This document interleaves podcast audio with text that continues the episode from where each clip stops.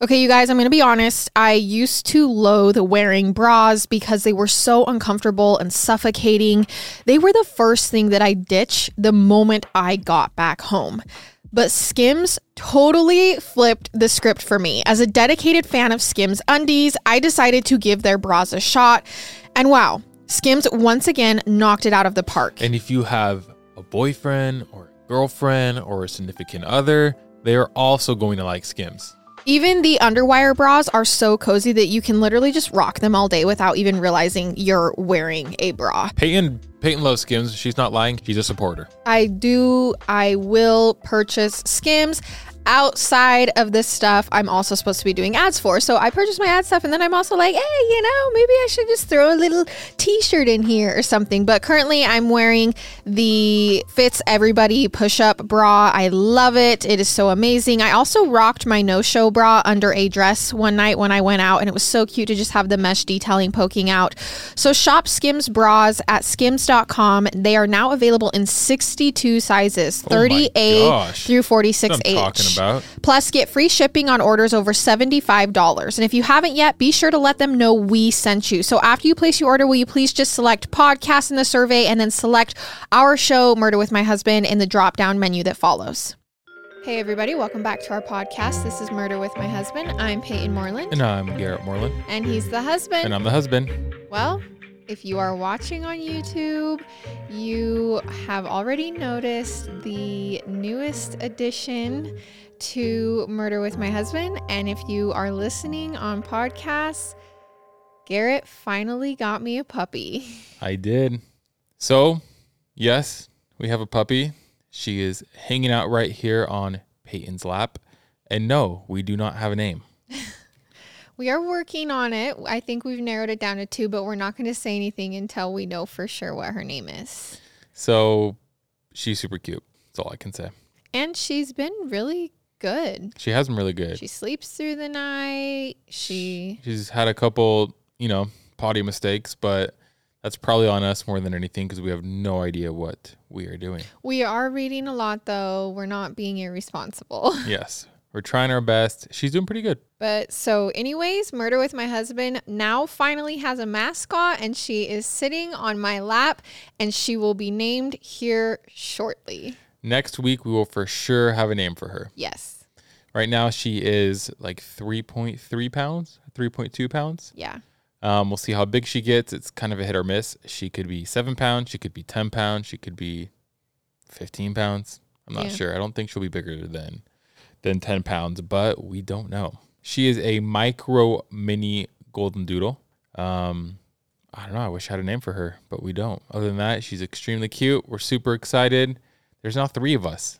it We've- feels kind of weird. I don't know. It does feel weird. It was definitely like a pretty big life change the first couple days. It was very last minute. Yeah, just kind of out of the blue. Well, you guys know that we've been wanting one for a long time, but this one just kind of came right time, right place. And it was, it's definitely weird because we're just so used to it being us two, but it's starting to feel more normal. Like we're starting to feel like a little family. Yeah. But other than that, Garrett, do you have your 10 seconds? For my 10 seconds this week, hopefully it is not a letdown. We are actually doing a redrop of Strangey Dangy merch. This has been the number one most asked restock. You guys, like, ever since we dropped it, those who weren't able to get it have just been begging for a redrop of Strangey Dangy. And so we decided that we are going to be doing that today. So if you didn't get your Strangey Dangy or you haven't had any merch yet and you want to, go check it out now. It's a limited drop. We're super excited. It'll be live when you're listening to this. So go and check it out. And on that note, let's hop right into it. Very quickly, last week we did drop three more episodes of our new show, Binged. So if you haven't listened to it yet, go check it out. Okay, our case sources are Mommy Number 13, Wikipedia, CharleyProject.org, KRQE.com, and newspapers.com. Now, anyone who's listening to this, including me, has heard Garrett say before, actually pretty recently, this is the craziest episode I've heard.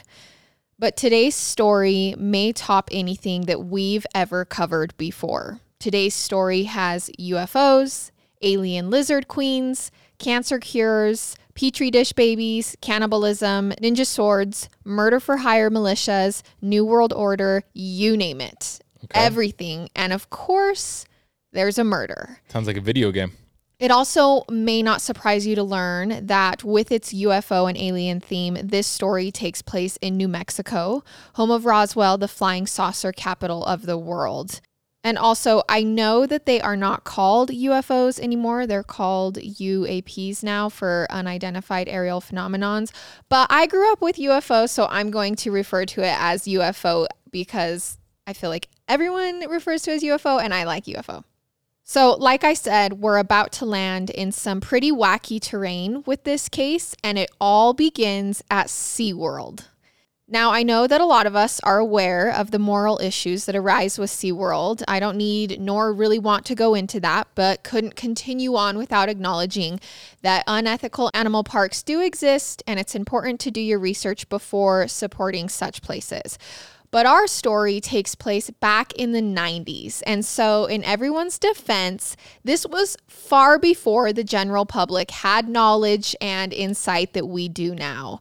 And needless to say, SeaWorld in the 90s was the kind of place that Was you poppin'. Yes, it was popping.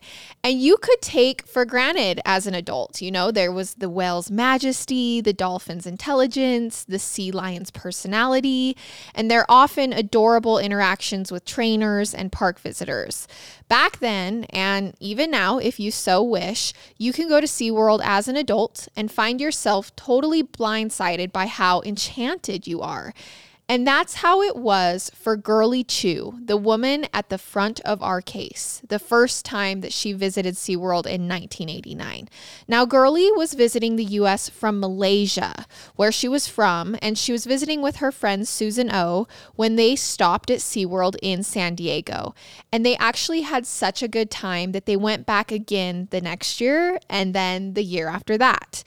And in 1992, Girly's trip to SeaWorld came bundled with a surprise a chance meeting with a captivating American man who charmed her from the word go. His hmm. name was Diazien Hasenkopf, and though he was only in his late 20s.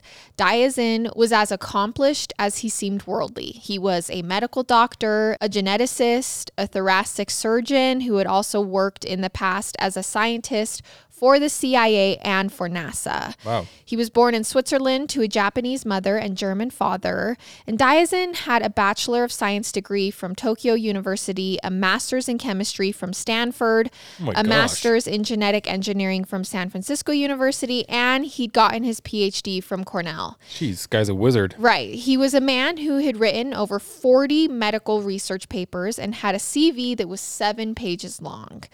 But not only was Diazien an impressive high achiever, he was also confident, outgoing, funny, and he quickly wooed Girly Chew at SeaWorld that day, told her she was a beautiful, dazzling woman, and when she returned to her native Malaysia, they actually began a pen pal correspondence that quickly ripened into a romance. Girly and Diazien were not just a vacation fling, and pretty soon, Girly was planning her next visit to the States, not for SeaWorld, but to see Diazien in person again. Just butting in here real quick. When I was in sixth grade, I had a pen pal from England. Um, we talked for like a couple years. I don't know. What are the chances he's listening? What's I his name? don't remember his name, so it's not going to help very much. Um, so he's probably not listening either. but I think his name was Ryan.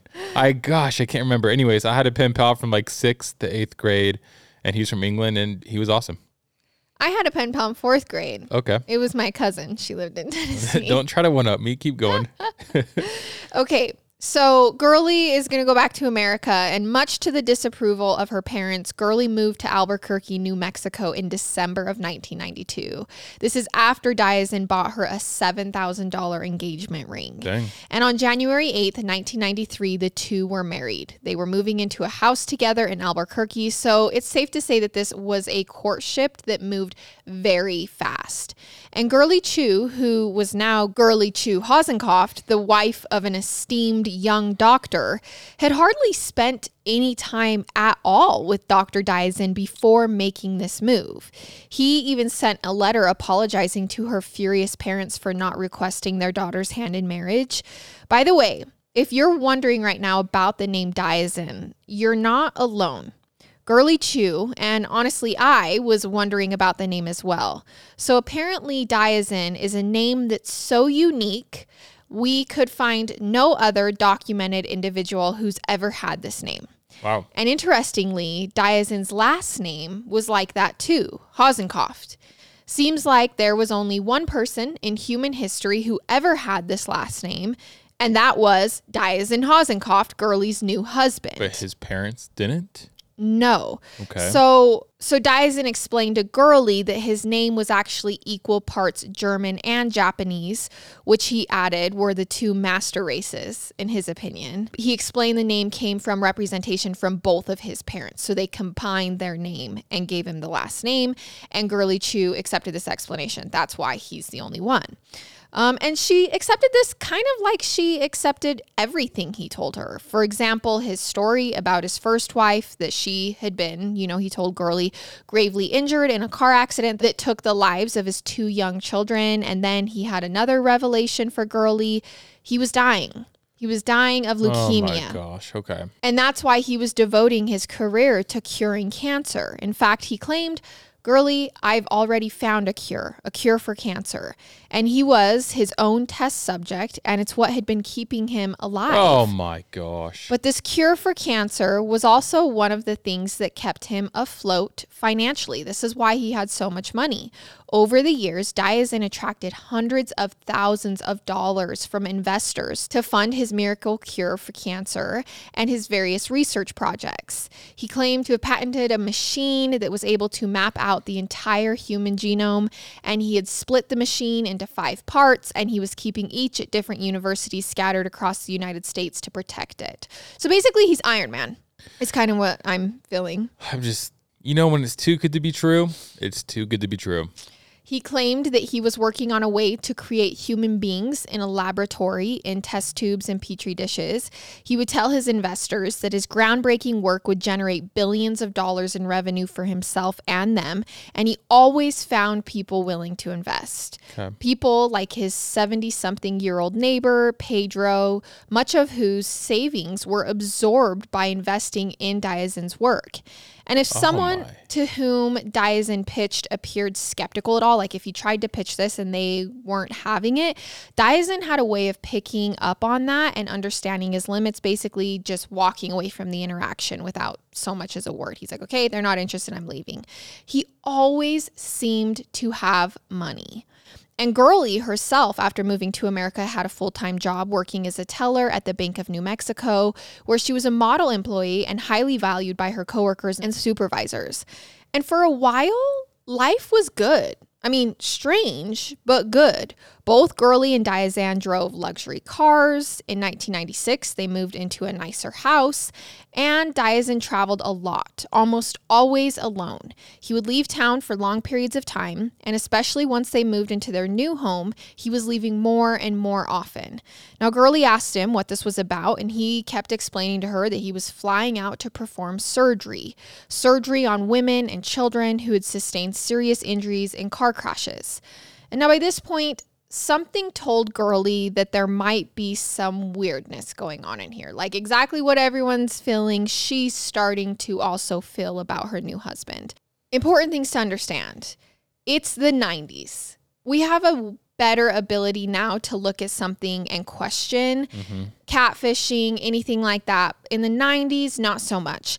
And also in this situation, there is a cultural wall here that might make alarming things to us seem just like cultural differences to Girly. And then, just as Girly was becoming wary of her new husband, there was the secret room that he built in their house that all but confirmed Girly's now strange feelings.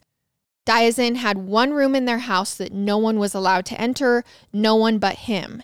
And also, no one but him knew what was inside of the room. It was a room that was kept locked at all times and was off limits. Just seems weird that there's people out there that don't ask questions. Right. They're just told something and they're okay. but again, cultural differences. And it's not also it's not just someone random though. It's like it's your husband, right. right? But relationships are just so Yeah. different. So interesting. I mean, I'm not trying to play the devil's advocate. I even Girly knew something weird was going on here, but there's just always more to this story and a dynamic that we'll never understand. But despite this, Girly loved Diazien. I mean, she had moved here. She loved her new life in America. So, beginning in 1996, Diazien and Girly began trying to have children. This was something Diazien had actually suddenly become super fixated on, while you know, Girly wanted kids too, but Diazien seemed to be pressuring her. He told her he was the last of his family line, the last of the Hasenkopfs, which is one thing we at least know at this point in the story to have been true. There were no others. So he's never met her family and she's never met his family, correct? no, no. Okay. And after many frustrated months of trying, they went to a fertility doctor and learned that Girly was just unable to have children. She was infertile, which of course was heartbreaking to learn. Now, to ease the void, the Hasenkopfs ended up getting a dog instead. But that new member of the family wasn't around for very long. One day, the dog just began convulsing and stopped moving. Oh they brought it to the vet, but it was too late and the dog had died. Bad time to tell this episode. I know while I was researching, I went into like, oh no. Freak out mode. Yeah. Yeah, seriously. So uh, the doctor said apparently someone had maybe just fed it chocolate or grapes, which, if you are a dog owner, hopefully you know you should never feed an animal anything with chocolate, grapes, or raisins because even small quantities can cause kidney failure in dogs. Okay. Um, no one's really been able to figure out why, but this is just something that we know. So, anyways, after the death of their first dog, Girly and Diazien got a second dog, but then that dog also didn't work out. One day, Girly returned to find the dog was just gone. What is going on? Apparently, it had slipped out through the back fence and gotten away. It wasn't entirely clear what had happened, but she was devastated. All right, we're jumping into a Shopify ad. Love Shopify, bunch of ads for them. If you have any type of online business, e-commerce store at all, please go and check out Shopify. You will absolutely love it and make sure you use code husband or go to shopify.com slash husband. I think sometimes starting something, we all have these aspirations, right? We're like, oh, I make these little, I knit these little onesies. I really want to sell them, or I do this, or I do that. But then you have no idea what that actually looks like. Shopify is the answer. That is how you do it. And when we started podcasting, I was like, okay, maybe we're done with Shopify, but nope, here we are selling merch. So we're still using it. From the launch your online store stage to the real life store stage, all the way to the did we just hit a million order stage, Shopify's there to help you grow. No, we have not hit a million orders on Murder with My Husband, but maybe one day. Shopify helps you turn browsers into buyers with the internet's best converting checkout up to 36% better compared to other leading commerce platforms. Shopify powers 10% of all e-commerce in the US and Shopify's the global force behind Allbirds, Rothy's, and Brooklinen and millions of other entrepreneurs to every size across 175 countries. Sign up for a $1 per month trial period at shopify.com slash husband. That's all lowercase. Go to shopify.com slash husband now to grow your business no matter what stage you're in. You guys don't forget to use code husband. It really, it, it benefits you and it benefits us. Shopify.com slash husband. Dave is the banking app that's leveling the financial playing field. When you download Dave, you could get up to $500 in five minutes or less. No credit check, no late fees. It's part of Dave's extra cash account. Advance the money you need with no interest and then settle up later. This would have been nice in college when I kept getting slapped with parking tickets Oh and I literally gosh. Or didn't have I- any wiggle room. Or when I kept getting towed.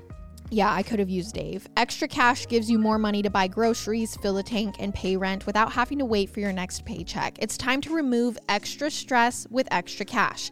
Millions of people have already downloaded the Dave app to make their finances easier. In fact, Dave has helped its members avoid over 2.5 billion in overdraft fees since 2017. Download Dave today at dave.com slash husband. That's dave.com get up to $500 in five minutes or less when you download Dave. No credit check, no late fees.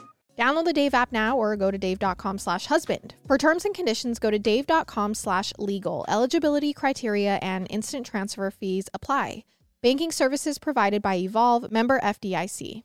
But by later in 1996, Diazien was out of town yet again for work. And when he returned, this time he wasn't alone. And what Diazien had brought home was about to confuse Girly even more. He came back home to Girly with a newborn baby boy. Okay. He returns home from work with this newborn baby boy. He explained to Girly that the baby, whose name was Dimitri, was a Mexican orphan that was given to him by a friend, and now they were going to adopt him. And Girly's like, okay, I guess. After all, she did want a child, and here was one who was an orphan. And so she didn't probe too deeply. This was just such a Diazien thing to do. This is just right up her husband's alley. And she still trusted him and she believed the things he had to say. But pretty soon, things would begin to happen that Girly had no way of ignoring or excusing anymore. Phone calls began coming into the house when Diazien was away and Girly was raising their baby. Phone calls from women asking for him. Women, plural, multiple women calling. And when Girly inquired further about why why they were calling, who they were, what they wanted, one of these women claimed that she was Diazien's fiance. This was in January 1998, five years after Girly moved to America and married him. So angry, suspicious, and confused, Girly felt betrayed. But where was she supposed to go? Like, what's she supposed to do? She had no family. She had abandoned her life and everything she knew to be here. And now she has this brand new baby. So it was around this time that one afternoon at home alone, Girly happened to find Diazien's secret room unlocked. It had been left unlocked. All right. And since she had begun to question her husband's honesty and a lot of other things that just hadn't added up, Girly made the decision to enter the secret room even though she knew it was forbidden.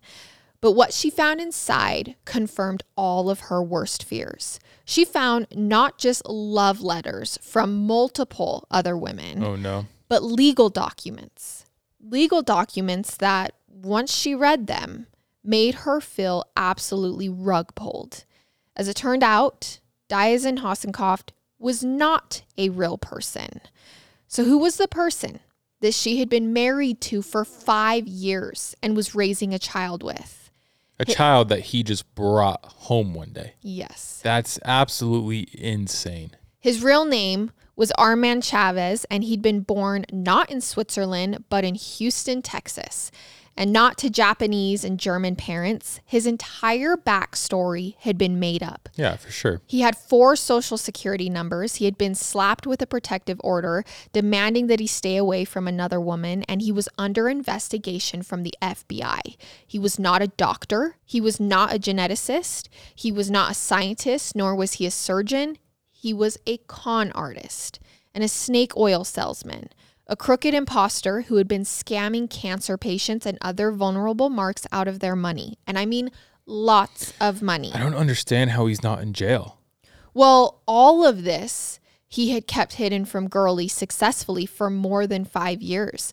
But Diazien's whole adult life had been a scam, even before he was kicked out of medical school when it was discovered that he'd falsified documents. It was then that he changed his name from Armand to Diazien. Maybe that was kind of his way of not facing the shame over what had happened and that his academic and professional careers weren't working out that he believed he was entitled to.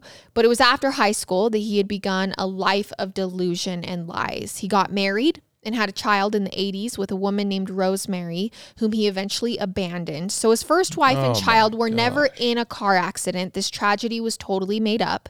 And then in 1986, there was a woman named Cindy White. This isn't her real name. This woman was very well off, but she struggled with mental health issues. And around this time, she kind of fell into a deep depression to the point that her father, a wealthy entrepreneur, hired a staff of several people to help manage the things in her life that Cindy's mental state left her unable to attend to. So this would be shopping, cooking, house cleaning, and balancing her checkbook. And the man that he hired to do her bookkeeping and serve her her meals was none other than Diazien Hasenkopf, who by this point was still actually going by his birth name, but we're just going to keep calling him Okay. Diazien to, to avoid confusion.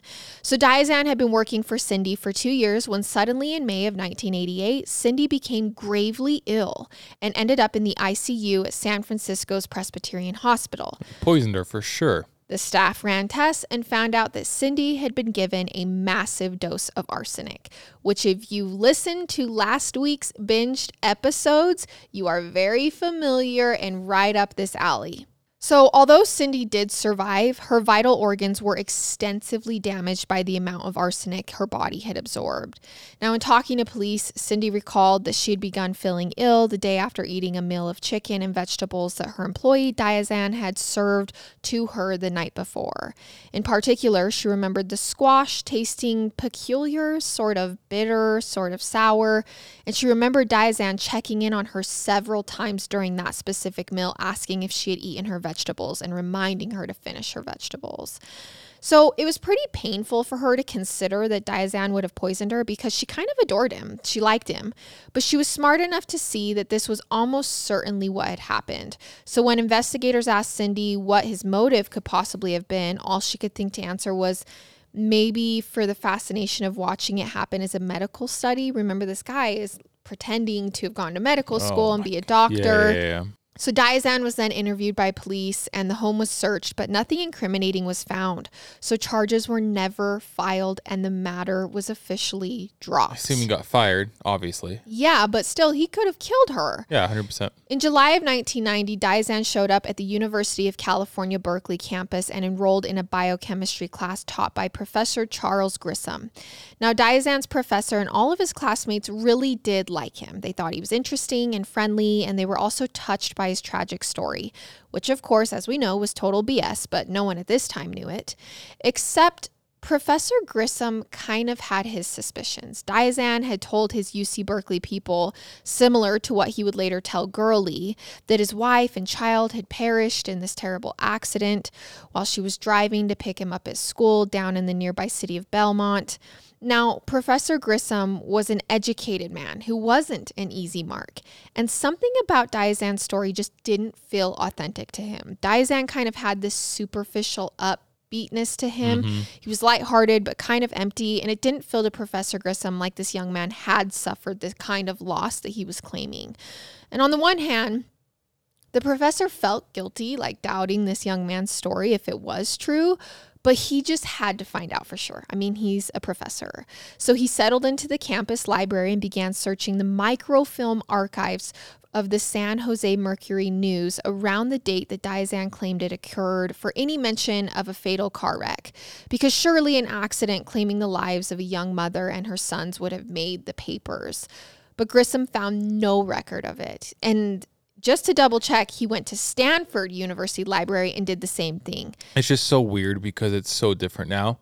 Now you could just look up his name and be like, wait, your name doesn't exist anywhere. Yeah. There's no Facebook, there's no Instagram, there's no Twitter, there's Right. no LinkedIn, there's no, I mean, there's no nothing. So I think it actually says a lot about this professor that he that's how suspicious he was. Uh-huh. Like that's how off-putting he Because he had to really dig into it. Yes. So all of this created a sort of air of mystery and doubt around Diazien, who at this point, besides abandoning his wife and child and almost poisoning another woman, had discovered a host of peculiar new traits.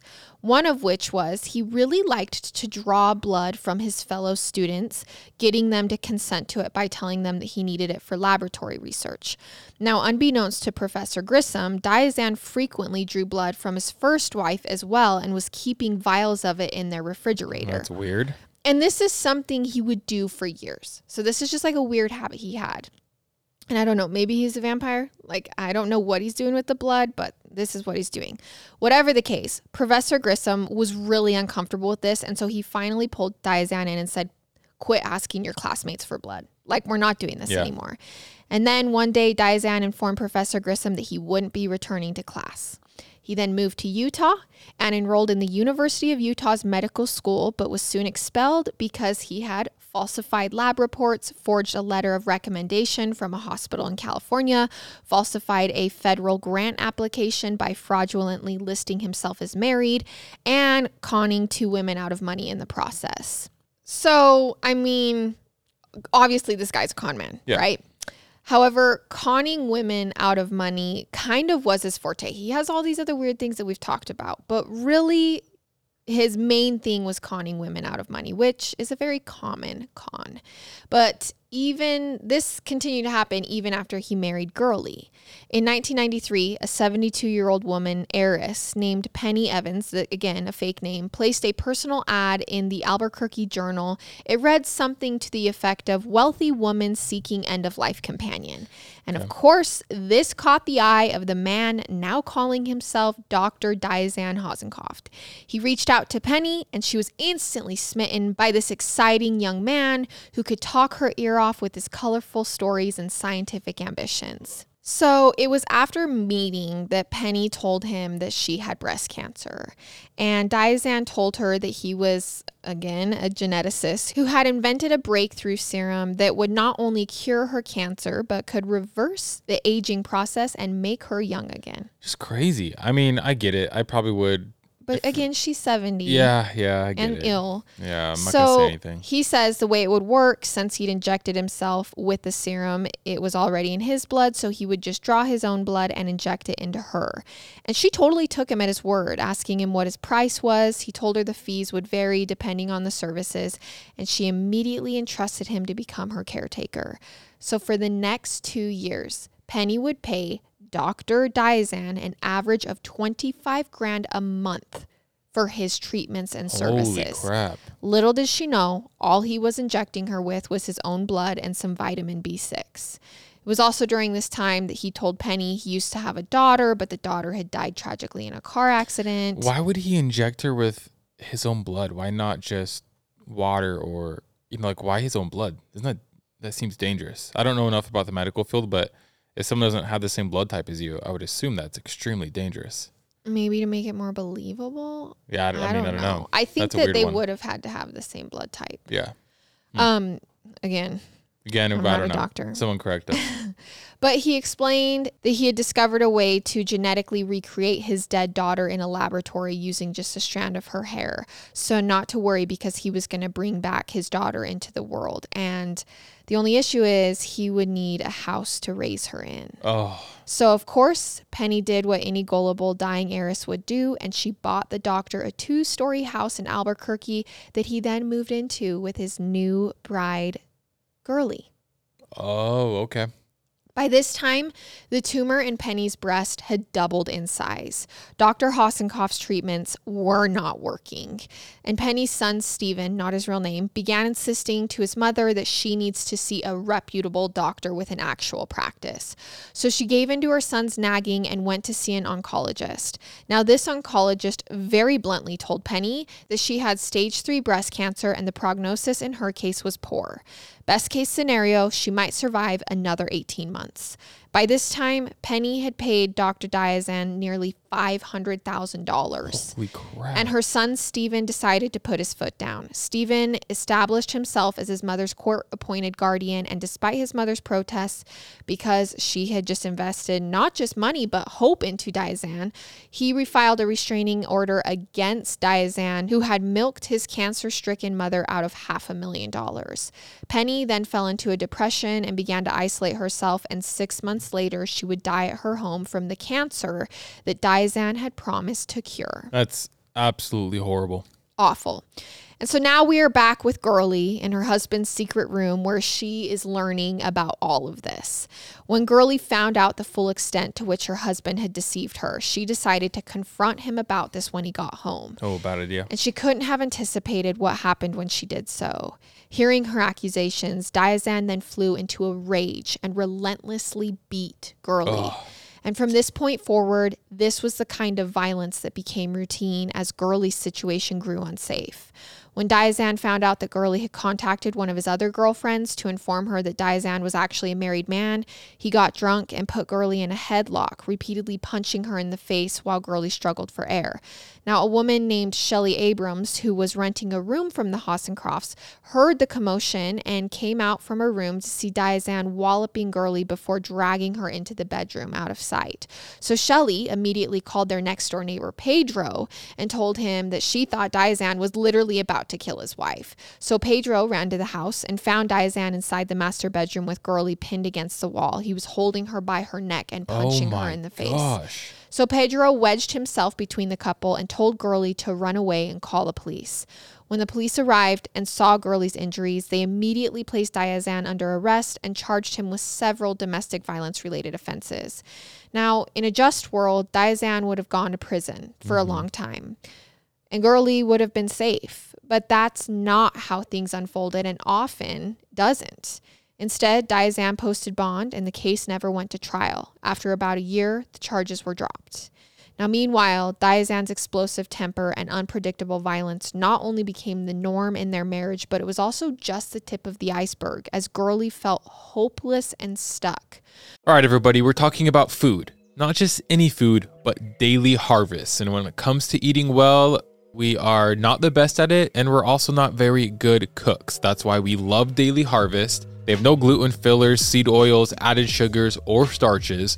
Daily Harvest really takes the guesswork and effort out of cooking because they deliver delicious smoothies and other options that are built on organic fruits and vegetables straight to your door. I love their smoothies. Yeah, love Garrett, them. Garrett drinks one every day. And when it comes to variety, Daily Harvest is always keeping it exciting as well.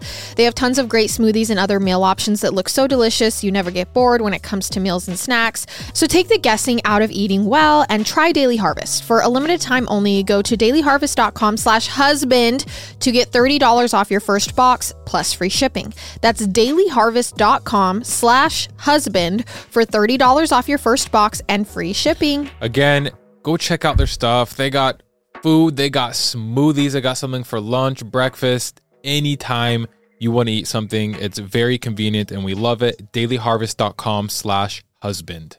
One night in January 1999, Girly and Diazien were watching TV in bed when Diazien suddenly turned to Girly with a request.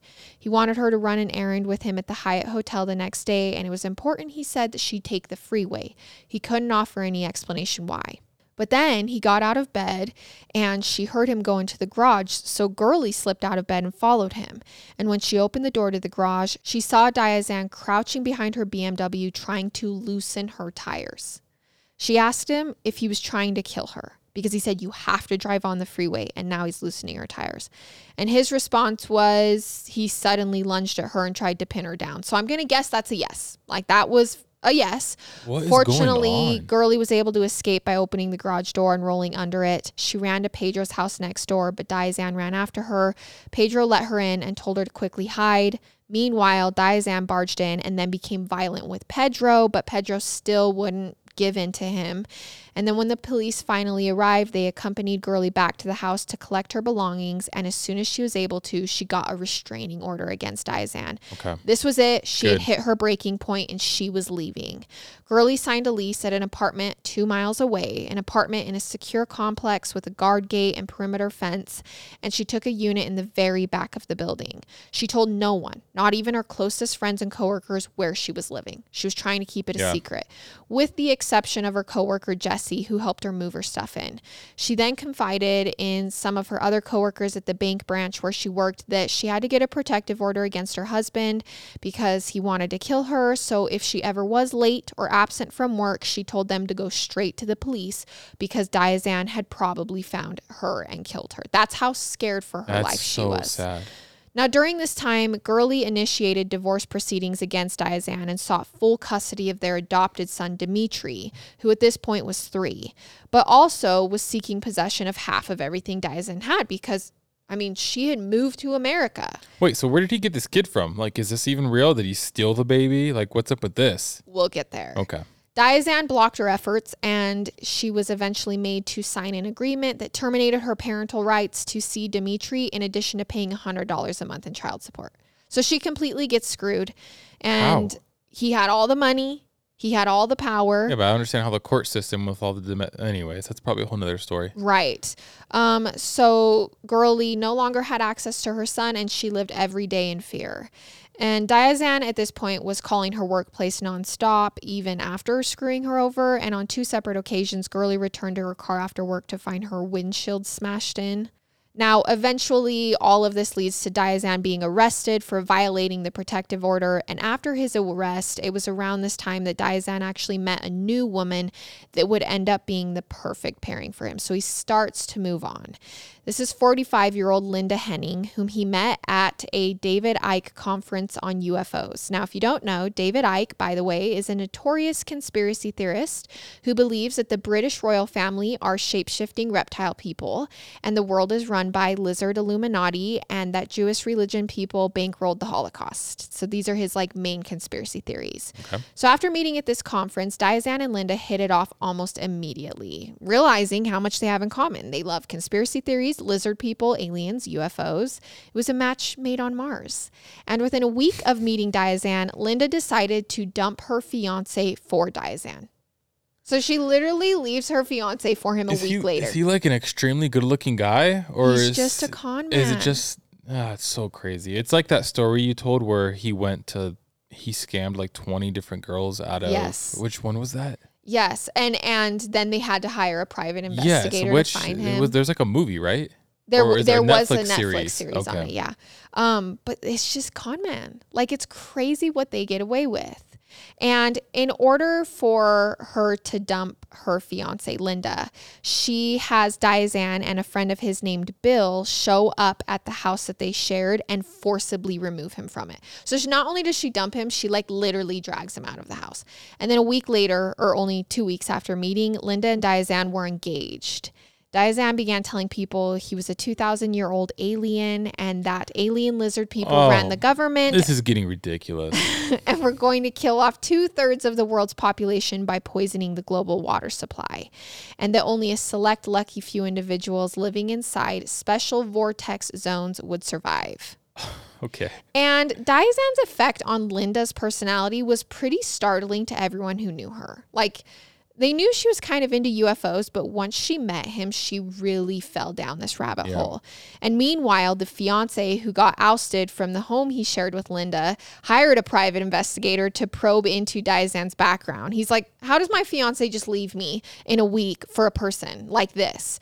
Now, obviously, we know what the fiance found while looking into Diazien's background, but when he tried to tell Linda that her new fiance was a fraud and a criminal, Linda didn't believe it and also said, If it's true, I don't care.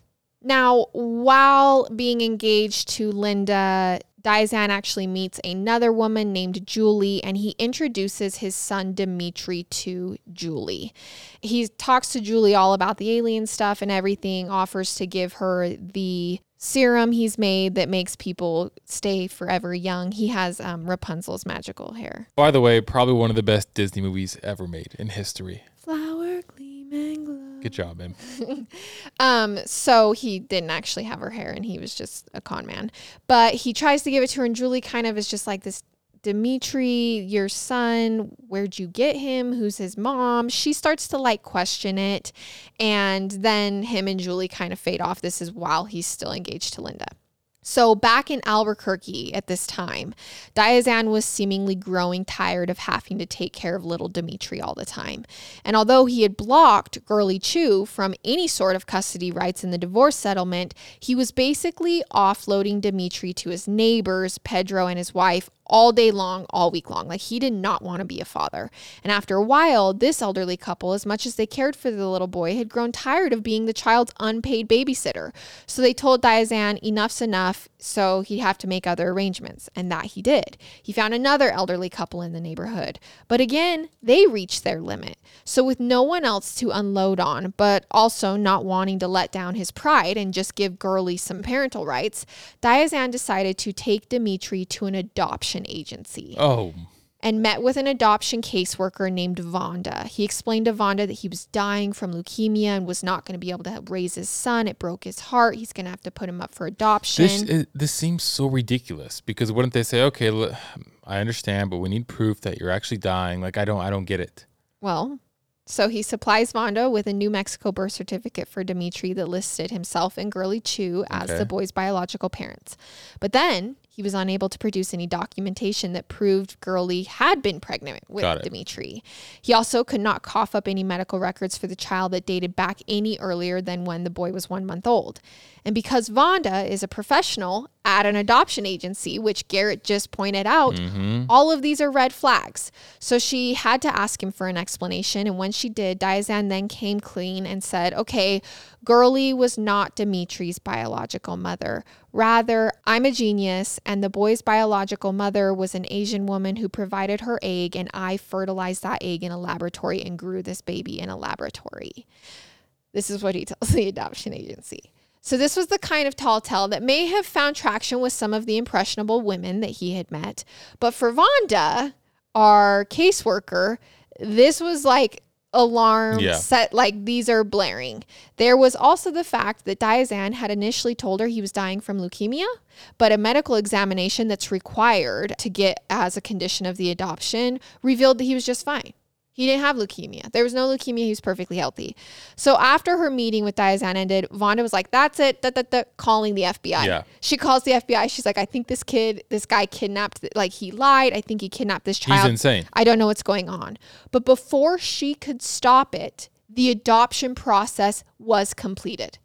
Like she's like sitting here saying, "No, no, no, we can't," and it goes through anyways, just based on air paperwork Wait, this doesn't this doesn't make sense. What do you mean? like it just goes through even though she is like something is weird about this. Isn't she like signing off and everything? yeah but i'm pretty it probably just went to a different caseworker because she said no and he probably just tried again Oh, like to a different company or something? yeah and so on august What? 27 1999 Dim- dimitri was sent to live with a new family and Girly having just relinquished all custodial and parental rights would never see him again and despite the fact that we have now introduced multiple women and people who have been conned and hurt by Diazien, we are going back to Girly, who, despite doing all she could, would continue to be his victim. On the evening of September 9th, 1999, Girly Chew got off work and drove to her apartment and on the way home stopped to mail a letter to her parents in Malaysia. When she got home, she placed a call to the telephone company at 7:03 that evening. And you know that when I start to get specific about times, something bad is about to happen. And then her good friend Ernie called her apartment a short while later, but she didn't pick up the phone. He called back several more times that night, but the phone just rang each time. The next morning, on September 10th, the normally punctual Girly did not show up to work when her shift began. Okay. Now remember, she told her coworkers, "Hey, if this happens, I'm in trouble." Yeah. So at 8:15 that morning, her boss Kathy picked up the phone and called the police. Now meanwhile, Girly's friend and coworker Jesse drove over to her apartment to check on her. When he got there around 8:30, he noticed that Girly's car was still in its spot. He knocked on her door and rang her doorbell, but no one came to the door. In fact, everything at her apartment was eerily silent. Finally, the apartment manager lets them in and there's nothing amiss except for three large wet stains on Girly's orange carpet, which look like they have been cleaned with a steam cleaner. So police arrive and they talk to Jesse and they talk to the apartment manager. And then they drive to Diazien's house because this is the only name that comes up. Like everyone is like, hey, uh, yeah, it was him. And when they arrive, they find the front door wide open and his house is totally empty. There's nothing there. No furniture, no dishes, no odds and ends. Everything was gone. Okay. So at this point, police begin looking for anyone in Diazien's life who could help them find him because they're like, he's our only lead to find Girly. But there's no DNA. There was nothing in the house that. They pull everything up, but it's going to take a minute Okay. to check. So was it obvious that he killed her at this point, or you just couldn't really tell? So police are pretty sure that this is their suspect. Okay. Police became aware of Linda Henning when they found her name as an emergency signature on some adoption papers inside Girly's apartment. Now, remember, Linda is the one who left her fiance a week after and became engaged to him. Um, and so they went to interview Linda, and she claimed she didn't know anything. She never heard of Girly. She couldn't be of any help. And then afterwards, Linda disappeared and seemed to be making conscious efforts to evade the police by driving other people's cars and staying at hotels. But the search for Diazien remained hot when on September 14th, police received three separate phone calls from women who claimed that Diazien had called them and was threatening them. The third woman who was called by Diazien and threatened immediately hung up the phone and called police. And when they heard that Diazien, their number one suspect, had just called, they asked the woman named Ruby to do them a favor. They asked her to dial star six nine, which for those who don't remember, that was back in the days before cell phones when only some households had caller ID. So when you dialed star six nine, it would tell you the number of the last incoming call. Mm-hmm. So like please they say, please dial it back and get the number for us, and she does. And the number began with an 843 area code. This is the area code for Charleston, South Carolina. They traced the numbers to the exact location, and on September 22nd, Diazien was arrested on three counts of making threatening phone calls across state lines. Now, with him in custody, police were able to get a search warrant on his new house in South Carolina. Inside, they find a gun, they find multiple vials of blood, they find Girly's address book and ID card, and they find a steam cleaner, which remember those stains Yes. in Girly's apartment? Those stains tested positive for blood. And the DNA revealed that it was a mixture of Girly's blood and the blood of Linda Henning. They also found arts and craft glitter and a pink deer head inside the apartment, as well what? as cat hairs. So she helped? She helped. No way. And while figuring out that she helped, they also discover that Diazien's friend Bill, who was the man who helped physically remove Linda's ex fiance, he starts to turn out to be involved. Turns out he has this hunting cabin in Magdalena, and they found a tarp with bloodstained oh clothing and duct tape there. The blood on the tarp and clothing turned out was Girly Chew's. And then there was a single long dark hair found on the duct tape, which belonged to Linda Henning. So basically, yes, I'm telling you right now that Diazien probably did kill Girly, but not alone. Got it. When the grand jury trial convened to figure out whether or not to charge Diazien with murder, Linda Henning continued to lie, despite the fact that it was very clear that she knew Girly. Police decided not to charge Bill with murder because they felt they couldn't find sufficient evidence of his involvement, so all he was ever convicted of was evidence tampering and he was sentenced to time serve. But Diazien Hasenkopf and Linda Henning were both indicted on November 17th, 1999 on charges of Girly's murder, conspiracy to commit murder, and kidnapping. To this day, no one knows exactly what happened to Girly because neither Linda nor Diazien ever came forward. Or the charges, though. Eventually, faced with the overwhelming evidence against him, Diazien agreed to a plea deal, pleading guilty in exchange for a life sentence instead of the death penalty. Oh, so they no matter what, he was he was screwed. Yes, and Okay. Linda Henning pled not guilty to all her charges, and at her trial, Diazien actually testified against her and said, "Go ahead and kill her. You'll just be killing my next victim." Oh my gosh. In April 2003, Linda Henning was found guilty on all counts and sentenced to 73 years in prison. Today, she continues to maintain her, isn't her innocence. And Diazien, in January 2020, nearly two decades after he was sentenced, filed a new motion to vacate his sentence. But then 2020 pandemic happened. The extension was granted, but there's not been any news since. So we're still kind of waiting out. okay. Now, if there's anything positive to report at the epilogue of this bizarre story, it's that Dimitri, whose name was changed, was adopted by a loving family and is actually doing well. Good. But if you're wondering where he came from and who his biological mother really was, it was discovered and it's a sad story. Dimitri's mother, we now know, was a Japanese woman from Canada who Diazien impregnated, and the woman then returned to Japan where she gave birth to him. But then Diazien contacted her and told her that the baby had a rare genetic disorder, and because he was a geneticist who knew how to treat it, he needed to take the baby so that he could save the life and help it thrive. So this poor woman snuck into the US, and afterwards she surrendered her baby and returned to Japan where she never saw her son. Oh, that is horrible. But that is the story of Girly Chew. There's no happy endings. No happy. Well, except for he was adopted and Just there's lived a so- better life than he would have ever with. There's so much to it. His That's father. so crazy.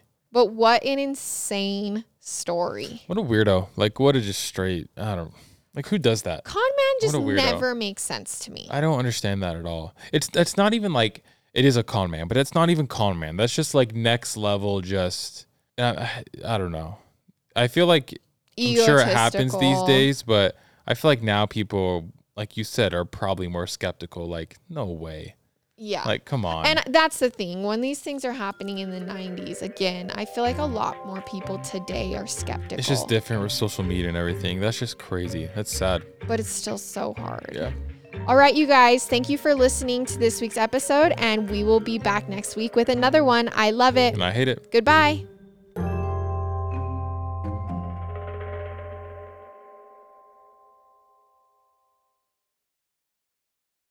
Swimsuit? Check. Sunscreen? Check. Phone charger? Check. Don't forget to pack the 5 Hour Energy. It fits great in a pocket or carry on, and the alert feeling will help you arrive ready for anything. Now get 20% off when you use code 5HE Travel at 5hourenergy.com. Expires April 30th. One time use only, not valid with other discounts. Remember, visit 5hourenergy.com and use code 5HE Travel to save 20%.